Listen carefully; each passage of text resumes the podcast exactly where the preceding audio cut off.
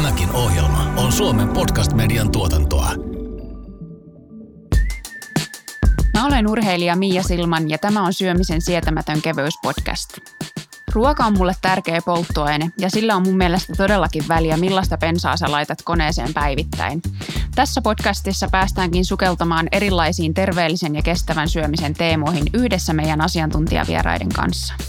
Mun juontajaparina tänään on Raision yhteiskuntasuhdepäällikkö Jukka Kajaan, joka pyrkii ymmärtämään, mistä kaikesta muuttuissa ruokatottumuksissa onkaan kyse. Tämän ohjelman sulle tuottaa Raisio-konserni. Ei muuta kuin tervetuloa mukaan kuuntelemaan. Kasvisruokavalio. Onko lautasellasi käynnissä ruokamurros? Minna Kaljonen, tutkimusprofessori Suomen ympäristökeskuksesta. Tervetuloa. Kiitoksia.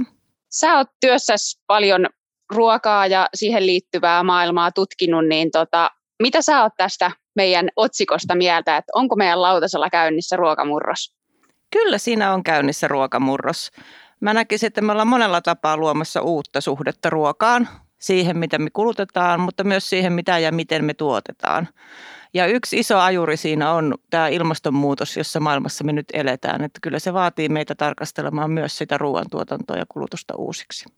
Tuohon ruokamurrokseen liittyen, kun suomalaiset on vähän pikkuhiljaa ruvennut vähän liikaa käyttämään tuota esimerkiksi punaista lihaa, niin nyt on paljon tapetilla ollut tämä oliko Helsingin kaupungin ratkaisu, että heidän niin kuin, tilaisuuksissaan ei tarjoilla enää punaista lihaa, vaan se on korvattu ja se on nyt aiheuttanut aika lailla tätä niin kuin, purinaa, varsinkin tuolla Twitterin ihmeellisessä maailmassa, niin tota, mitä sä oot mieltä tästä, tai itse asiassa kummallekin heitä vähän tässä palloa, että mitä te olette mieltä tästä ratkaisusta? Minusta se on hieno ja suoraselkäinen ratkaisu Helsingin kaupungilta ja on hyvin linjassa Helsingin kaupungin ilmastopolitiikan kanssa. Ja onhan se hieman hämmentävää, että nämä kaupunkien ja kuntien tekemät poliittiset päätökset siitä, että minkälaista ruokaa kunta tai kaupunki tarjoaa, on sitten kyse kouluista, on kyse kokoustarjoiluista, niin ne herättää tämmöisen hirmuisen poliittisen kalapaliikin joka aina toistuu vuodesta toiseen. Että sehän niin kuin tutkijana minulla herää tässä heti se, herää se, se ajatus ja kysymys, että nyt pitäisi kaivaa ne kaikki kohut viimeiseltä 20 vuodelta ja tarkastella vähän tarkemmin, että minkälainen se keskustelun sävy siellä on on, että onko tullut uusia, uusia asioita ja aiheita siihen, siihen mukaan. Nytten onneksi myös puhutaan sitten sen yhteydessä siitä, että miten suomalainen maatalous pystyy sitten vastaamaan ja muuttumaan ja miten pystytään niitä, sitä, sitä arvoketjua esimerkiksi siellä palkokasvien puolella vahvistaa. Ja tätä tuskin oli silloin kymmenen, kymmenen vuotta sitten, kun Helsingin kaupunki päätti näistä kasvisruokapäivistä koulussa.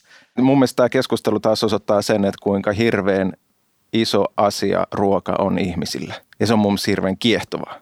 Ruoka aiheuttaa sekä makuelämyksiä, mutta isoja tunteita ihan niin kuin tälleen keskustelun lomassakin. Saanko kertoa, että me ollaan itse asiassa tällä hetkellä tehdään tutkimusyhteistyötä palvelukeskus Helsingin kanssa, joka siis tota, tuottaa suurimman, mikä se prosenttiosuus on, mutta ison osan ruuasta Helsingin kaupungin kouluille ja, ja muuallekin. Ja me tällä hetkellä just tänä syksynä ö, sitten ollaan tuolla Kankarepuiston koulussa Jakomäessä ja Porolahden koulussa Roihuvuoressa nyt sitten kuulemassa myös enempi noiden oppilaiden ala- ja yläkoululaisten mielipiteitä siitä, että miten ilmastoystävällistä kouluruokailua tulisi kehittää. Eli tietyllä lailla nähdään myös se niin kuin tärkeänä, että myös asiakkaita kuullaan tässä kohtaa. Ja palvelukeskus Helsinki tuo myös uusia reseptejä näiden oppilaiden maisteltavaksi siitä, että miten voitaisiin sitä niitä uusia kasvisruokia sinne, sinne listoille tuoda. Ja he saa arvokasta tietoa tästä tutkimuksesta, että miten sitä kannattaa kehittää sitä palvelua eteenpäin. Ja lapset kertoo ja nuoret kertoo tosi auliisti mielipiteitään, kun heitä vain kuunnellaan. Se on totta. Ja, ja lapsia ylipäänsä kiinnostaa se, että onko ruoka hyvää vai paha. Se on niin kuin se ainoa mittari. Se, että onko se liha vai kasvista, niin se on, se on niin kuin täysin toissijasta. Ja, ja siitä sanotaanko näin, että meillä aikuisilla tähän keskustelun perusteellakin voisi olla aika paljon opittavaa. Joo. Lapset on kyllä siitä ihanan vilpittömiä, että, että oli mikä tahansa ruoka tai mikä tahansa aihe, niin niiltä saa kyllä todella rehellisen vastauksen siihen, että, että oliko hitti vai huti juttu. Joo. Mutta ihan näin niin kuin sitten maalikko ajatellen, että kun puhutaan tuosta ruokamurroksesta, niin esimerkiksi tämä Helsingin kaupungin linjaus just tästä niin kuin punaisen lihan vähentämisestä, niin onko tämä sellainen oiva esimerkki siitä ruokamurroksesta? On, on. Mutta sitten mä nyt kun tässä kohtaa korostaisin itse asiassa vielä askeleen pidemmälle sitä, että jotta on kyse kunnolla ruokamurroksesta, niin ääneen pitää päästä myös tässä tapauksessa esimerkiksi ne, ne koulujen oppilaat ja heidän mielipiteensä siitä, että minkälaista ruokaa tulisi ja kannattaisi tarjolla, ettei vaan ne niin kuin poliitikot keskenään väännä kättä. Että sen, niin kuin se keskusteluavaruus vähän laajenee. Mm. Ja ne tuottajat, jotka sitä tuo, ruokaa meille tuottaa. Kyllä. Ja mä, mä kyllä niin kuin näen myös, että tämä niin kuin Helsingin kaupungin linjaus ja siitä syntynyt keskustelu on oivia esimerkkejä. Tämä niin kuin kertoo hyvin, että murros on käynnissä. Se, se, tämä keskustelu, mä näen sen, että se, se, se mekkala tulee siitä, kun ne, ne vakiintuneet tavat ja, ja käytännöt natisee liitoksista. Tämä kohu, jonka tämä aiheuttaa, niin, niin se on se, kun meidän käsityksiä siitä, että no mikä on sellaista ruokaa, mitä on, on hyvä syödä ja missä määrin, niin, niin se ravisuttaa vähän meidän, meidän käsityksiä. Ja siitä tulee se ääni. Ja aina kaikki uudet jutut, niin ei, ei ole niin sellaista asiaa, mikä ei aiheuttaisi tuollaisia kasvukipuja. Mm. Et kyllähän ihmistä aina, kun sellainen tuttu ja turvallinen, niin siihen kun tulee muutosta, niin kyllähän se aiheuttaa aina älämölyä, mutta se, että kun katsoo aikaa taaksepäin, niin aika hyvin ihmiset on kuitenkin sopeutunut uusiin juttuihin, vaikka ne on alkuun otettu ehkä vähän jyrkästikin vastaan.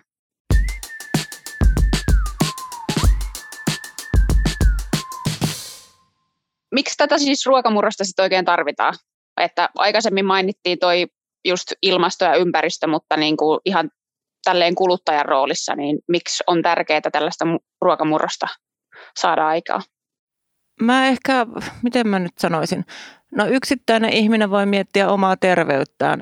Meidän on syytä niin kuin monipuolistaa syömistämme ja tässä on niin kuin vankkaa tutkimusta tässä taustalla, että tota, tällä hetkellä me länsimaissa mukaan lukien Suomi syödä niin kuin mä en muista nyt suoranaisesti niitä prosenttimääriä, mutta tota, reilusti yli ravitsemussuositusten syödään sitä punaista lihaa ja prosessoitua lihaa, josta itse asiassa se suositus sinne ravitsemussuosituksiin tulee syöpäjärjestöiltä tämän punaisen lihan osalta, että se on niin kuin ihan terveysperustainen.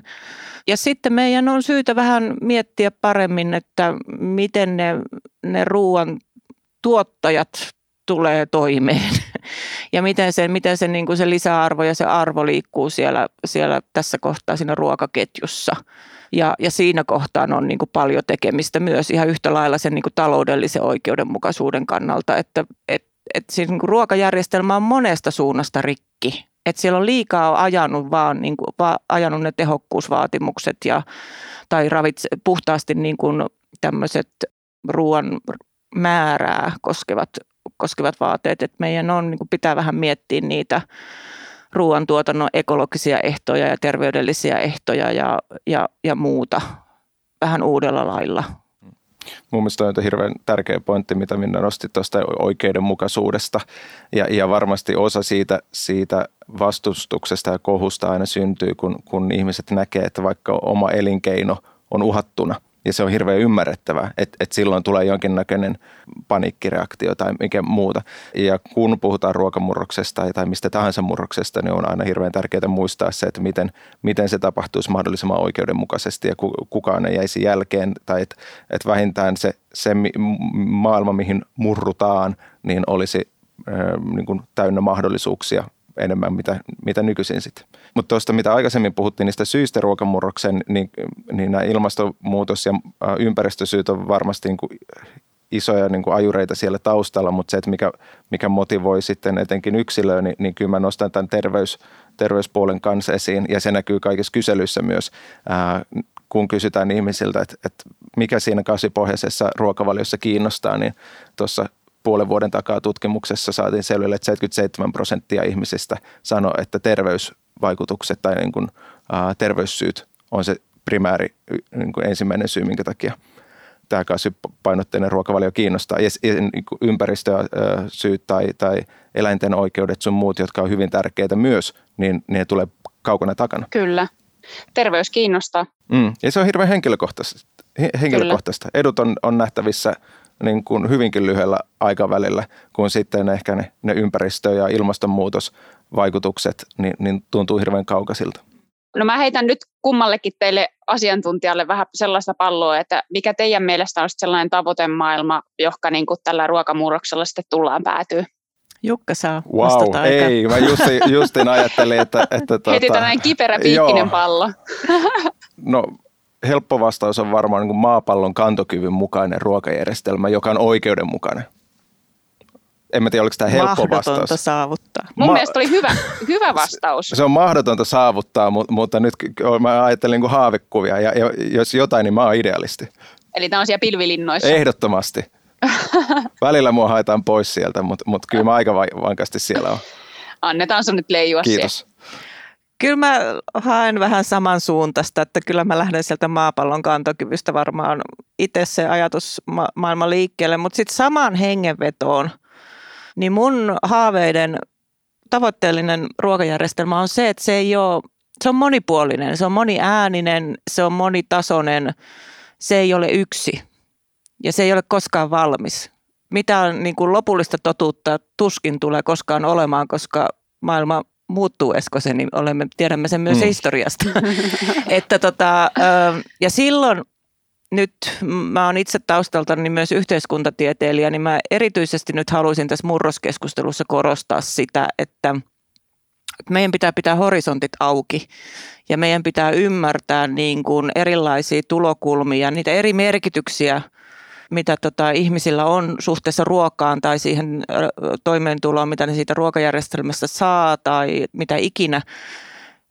Ja jotenkin niin kuin sitä tulevaisuutta rakentaa sen pohjalta. Ja silloin siinä astuu pelin politiikka. Ja ei niin kuin demokratia ole ihan turhan pääten keksitty ja demokratia on myös ruokajärjestelmän kehittämisessä tärkeä peruspilari. Että sitä ei niin kuin yksi tieteilijä jossakin norsunluutornissa voi päättää, vaan se on yhteiskunnallisesti pitää ratkaista se asia. Kyllä. Ja varmaan vähän tuohonkin, että, että siellä haavemaailmoissa se olisi niin kuin ihan täysin valmis, niin vähän ajattelee sitäkin sananlaskua, että tyytyväisyys tappaa kehityksen, niin onko se vähän sitten tässäkin, että, että jos me päästään tämän ruokamurroksen kanssa sinne ihan tappiin ja se on valmis, niin meiltä loppuu niin kuin keinot ja sitten homma niin. taas lahoa. Niin. Se on sinä päivänä hyvä ratkaisu, mutta huomenna sitten ei välttämättä olekaan aina. Niin. Ja siis meillä on paljon, paljon semmoista innovaatiokehitystä tapahtuu tällä hetkellä paljon ruoan kanssa ihan niin kuin tuotekehityksen puolella, mutta sitten myös vähän radikaalimminkin ihan uusia tuotantomenetelmiä ja muita, joiden niin kuin ympäristö- tai taloudellisista tai muista vaikutuksista me ei vielä tiedetä. Et meidän pitää niin kuin koko aika olla niin kuin tietyllä lailla valmiina tarkastelemaan asioita kriittisesti, sanoo tutkija näin. Mm. Mm. Mä vielä tuohon haavemaailmaan ottaisin yhden, että se, että mitä ihmiset arvostaa ruokaa, niin mm. siinä olisi varmasti paljon myös kehitettävää. mun mielestä on hirveän iso ristiriita, että ruoka on ihmiselle no, no pelkästään niin kuin fysiologisesti hirveän tärkeä. Se on, vaikuttaa olevan myös henkisesti hirveän tärkeä, koska nämä, nämä tuota, keskustelut aina leimattaa. Mutta mut sitten sellainen niin kuin arkipäiväinen arvos, arvostus on aika vähäistä. Ja, ja mun mielestä siinä, siinä pitäisi, tai olisi paljonkin kehitettävää, joka, joka palvelisi varmaan kaikkia. Opettaisi arvostaan sitä, mistä ruoka tulee, miten sitä tehdään. Ähm, opettaisi laadusta enemmän. Sellaisia.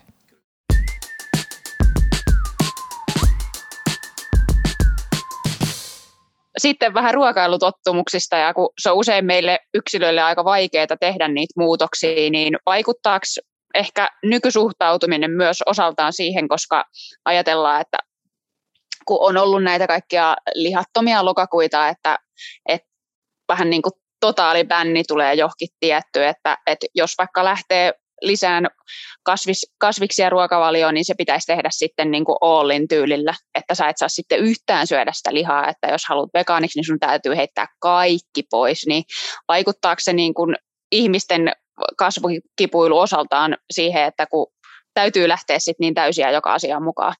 Sanoisin, että tässäkin kohtaa on, on murros näkyvissä, että musta enää semmoinen niin kuin all in one, eikö mikä se on, kaikki tai ei mitään ajattelu ehkä ei ole, se ei ole enää niin mustavalkoista ja mä väittäisin, että kasvipainotteinen syöminen on saanut enemmän kiinnostusta, myös, mutta myös ihan toimintaa siinä arjessa osakseen. Että kyllä jos katsoo niin kuin vaikka ihan viisi vuottakin sitten, niin kyllä mä väitän, että meillä on murrosta tapahtunut ja muutostakin. Se on vähän semmoinen mittakaava kysymys, että mistä sitä muutosta etsii. Mutta mun mielestä se on ihan tervettäkin, että se, se semmoinen hyvin mustavalkoinen ajattelu siitä ruokavalion totaalisesta muutoksesta, niin se ei ehkä ole enää niin läsnä, vaan nyt sallit, siellä on enemmän harmaa sävyjä siinä, siinä keskustelussa ja ihmisten toiminnassa myös. Mä sanoisin, että ne ei ole harmaan sävyjä, ne on iloisia kirkkaita sävyjä, mitä joo, siellä tulee. Joo, auringonpaistetta. Kyllä. Mm. niin on, sateenkaaria. Mutta mut, äh, joo, tuossa on varmasti tapahtunut iso muutos, jos katsoo pelkästään, että mistä vaikka niinku kasvisruokatuotteiden myynnin kasvu tulee, niin ei, ei vegaanit voi enää ostaa niin kuin määräänsä enempää tai, tai että et, saataisiin yhtäkkiä niin kuin vegaaneita kuin merkittävän määrä enemmän, niin se, ei, ei sekään tapahdu tällä hetkellä, vaan se kasvu tulee nimenomaan niin kuin sekasyöjistä. Sekasyöjät rupeaa ähm, syömään entistä kasvispainotteisemmin.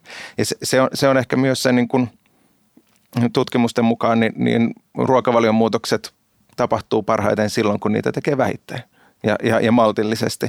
Jo, on ihmisiä ja joillekin se sopii, että on niin kuin ehdoton, ehdoton stoppi. Nyt se loppuu. Uh, Mutta mut sitten on ehkä niin kuin valtavirralle niin, niin sellainen maltillisuus on paljon realistisempi muutoksen polku.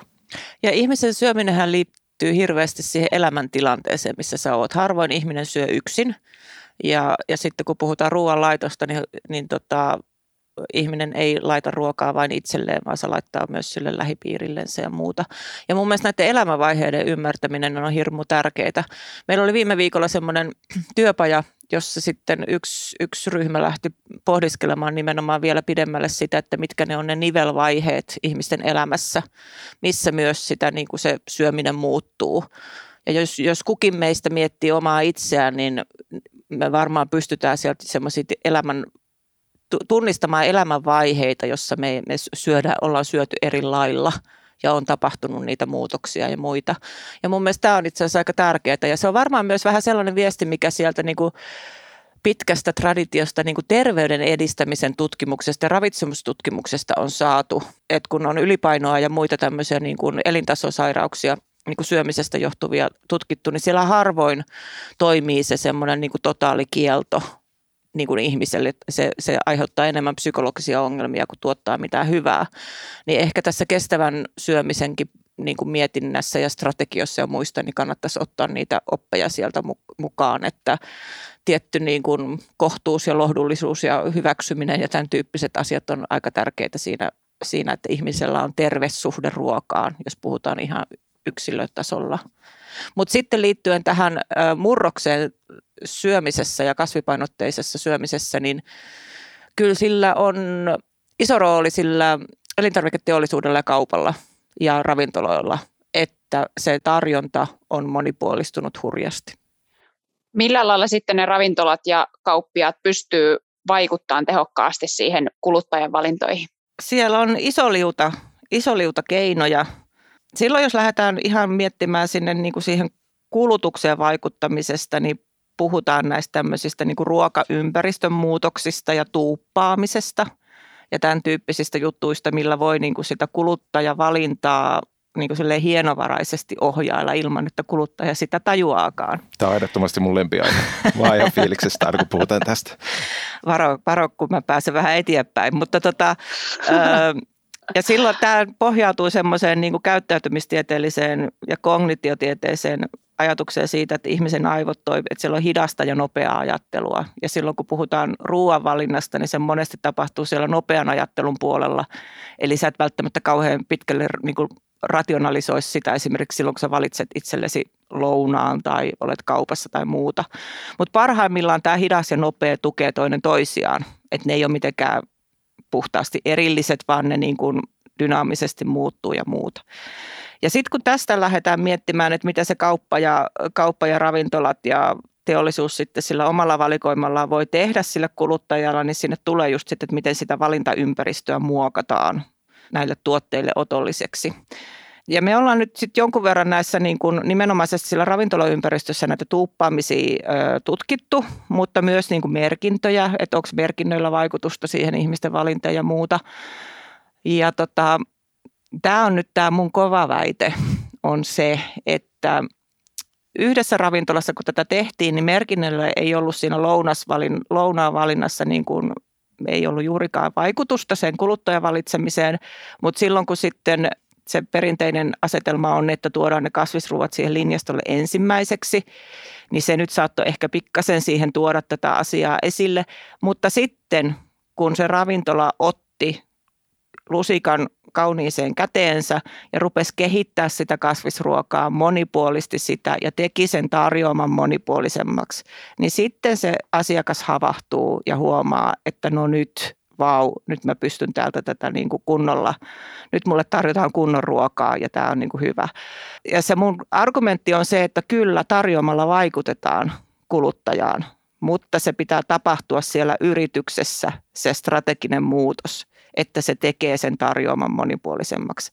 Eli pitää ymmärtää, niin kuin, ei pidä katsoa vaan, yht, tässäkin mennään takaisin siihen systeemisen näkökulmaan, että ei pidä katsoa vaan kulutusta tai tuotantoa tai mitä se ravintola tekee yksinään, vaan niiden niitä vuorovaikutussuhteita, että miten ne siinä keskenänsä muuttuu on, onpa herkullinen, kirjaimellisesti herkullinen esimerkki se, että niin kuin hirveän usein näitä asioita mietitään jotenkin akateemisesti, että miten, miten pystytään sitä valintaympäristöä muuttamaan ja tuuppaamaan, kun oikeasti se ratkaisu on se, että no tarjotaan hyvää ruokaa, niin, niin kyllä se niin kuin saa aikaan muutosta.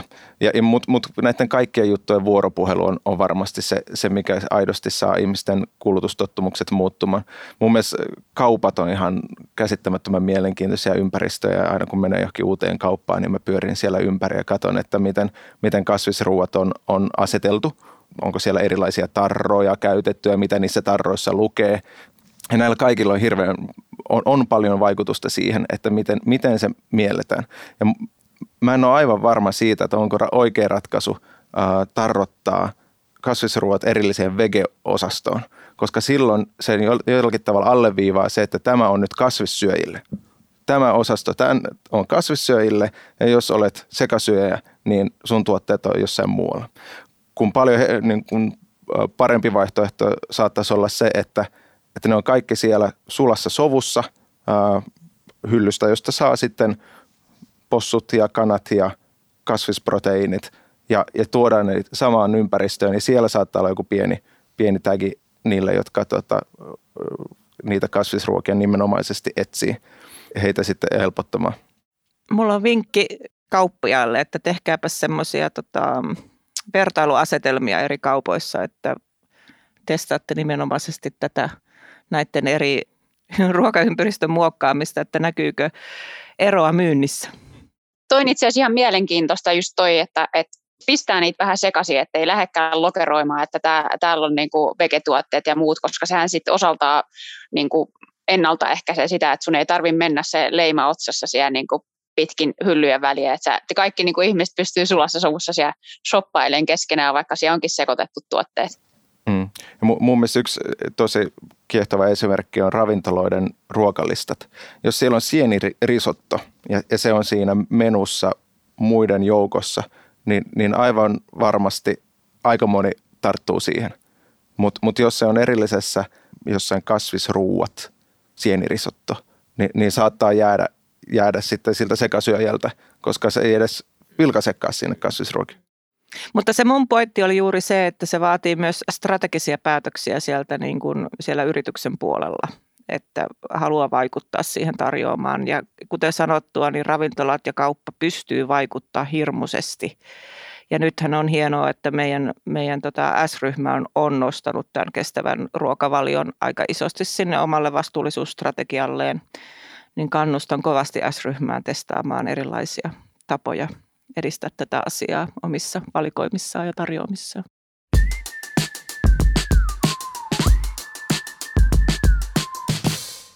Näettekö te kummakkaan esimerkiksi tällaisen niin kuin ruokavalioiden muuttumisen tiellä mitään esteitä? Tai että mikä, mikä niin kuin, onko siellä joku tietty asia, joka on tällä hetkellä tosi iso este? Aika. Niin, että kaikki heti nyt tyylille. Ei vaan siis sitä, että, että se muutos ei tule olemaan missään suhteessa nopea ja mielenkiintoista nähdä, että miten me kymmenen vuoden päästä syödään. En tiedä, en osaa, en osaa tota, ennustaa enkä rupea ennustaa. Ja mikä se, niin se, mikä se lihan, lihan rooli sitten meille tulevaisuudessa tulee olemaan. Mä itse ehkä näkisin sillä lailla, että mä toivoisin, ei mulla, mulla ole mitään syytä niin kuin poistaa lihaa kokonaan meidän ruokavalioista, saatikka meidän pohjoisesta maataloustuotannosta. Mutta se on tällä hetkellä Suomessakin erinäköiset poliittiset ja taloudelliset syyt on ajanut siihen, että se on niin kuin alueellisesti hyvin keskittynyt ja meidän tuotanto on niin kuin jakautunut Vilja-Suomeen ja kotieläin-Suomeen ja se ei ole niin kuin ekologisesti kestävää. Sama sitten palautuu sinne meidän niin kuin ruokavalioihin tietyllä lailla, että että mä toivoisin, että se, se liha löytäisi sieltä sen, sen juhla, juhlapaikkansa ja ehkä sitten onko se sitten kerran viikkoa vai, vai miten se menee. Ja, ja sitten, että mietittäisiin, että mitä se, mitä se liha sitten on siinä lautasella ja miten se on tuotettu. Mä näen esteenä vastakkainasettelun, tarpeettoman vastakkainasettelun liha- ja kasvisten välillä. Sitä tehdään niin kuin mediassa, koska se synnyttää hersyviä tarinoita, se saa, saa aikaan klikkejä. Sitä muodostetaan vähän joka puolella keskusteluissa, kun, kun mä, mä en vaan niin kuin ymmärrä sitä, että mi, miksi tämä pitää olla niin ehdotonta? Niin, tai miksi se on niin kuin valinta joko tai, miksei se voi olla sen kokonaisuuden kehittämistä, joka nyt on vähän nyrjähtänyt vähän väärään suuntaan. Että, Juuri ne. Ja se on varmaan sellainen, että se vaatii myös semmoista niin kuin poliittista johtajuutta ja tahtotilaa, että että tämä nähdään, että tulee semmoinen, rakennetaan niitä suuntia, on sitten kyse Euroopasta tai Suomesta. Ja, ja tällä hetkellä siihen ei ehkä nyt ole, en näe siihen riittävästi halua yhteiskunnallisessa keskustelussa. Toivoisin, että tällainen voisi löytyä. Joo. Mutta sitten mä haluan nostaa yhden, yhden semmoisen kasvin tikun nokkaan kuin pavut – ja kyllä mä niin kuin toivoisin, että se olisi niin kuin siellä, sä kysyit esteistä, mutta mä ehkä nyt puhun sit niistä sit tulevaisuuden ruokalautasesta, että löydettäisiin pavut uudelleen. Nehän pavuthan on jossain vaiheessa ollut pinnalla, mutta ne pikkusen niin kuin jämähti ja nyt mä ainakin itse sille, mitä uutisia on seurannut, niin näyttäisi, että taas uudestaan vähän nousemassa sieltä.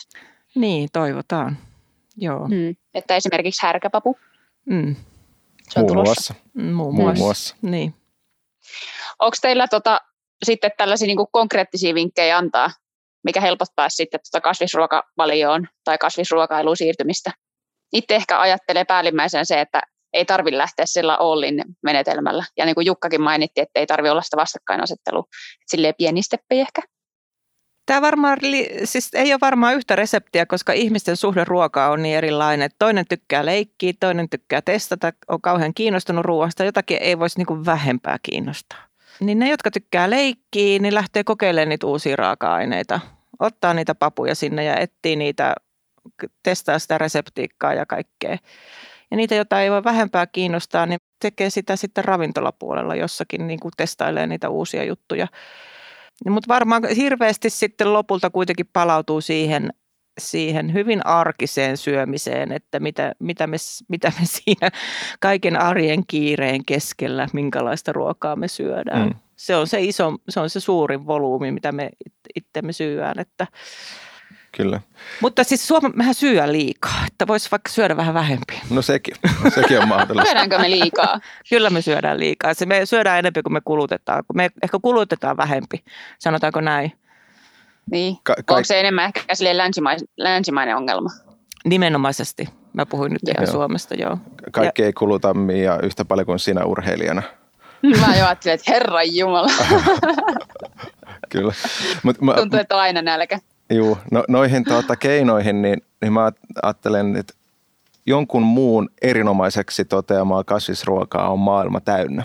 Ja, ja sitä, sitä on niin kuin, vähän siitä, mitä Minna puhui, että erilaisia ihmisiä, että joko, joko niitä, jotka haluaa leikkiin, niin ruokablogit on täynnä aivan hurjan inspiroivia esimerkkejä, joita, joita voi lähteä sitten, ja joku on ne testannut ja hyväksi todennut, niin, niin sitä kautta lähtee. Ei tarvitse ihan niin kuin eksperimentaaliseksi omaksi, omassa keittiössä lähteä.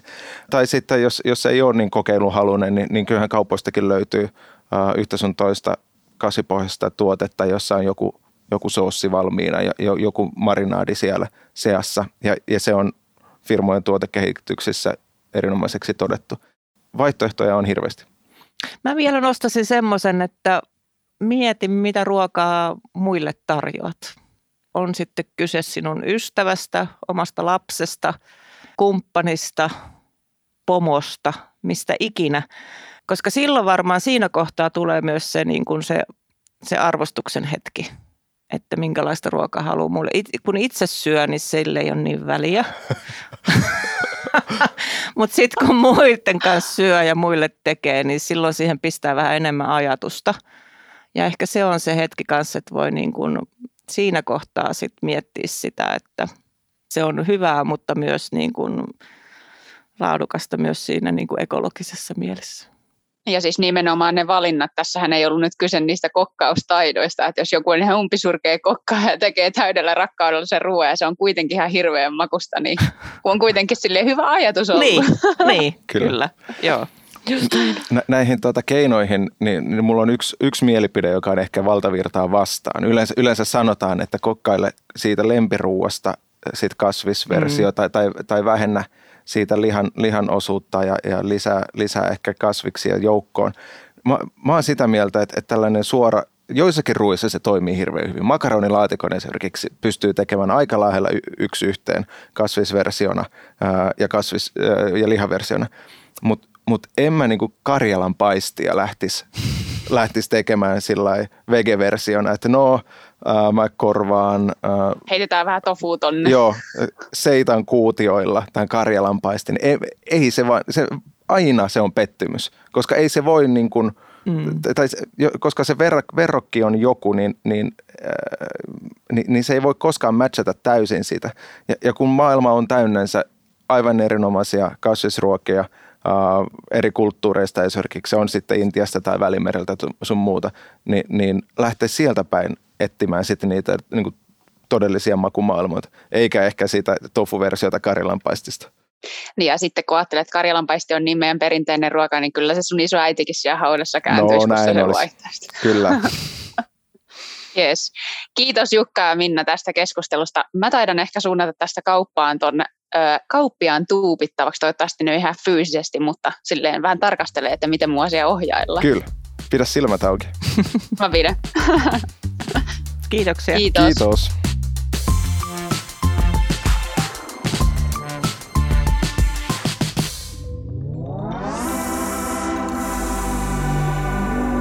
Tämän podcastin tuotti Suomen Podcast Media.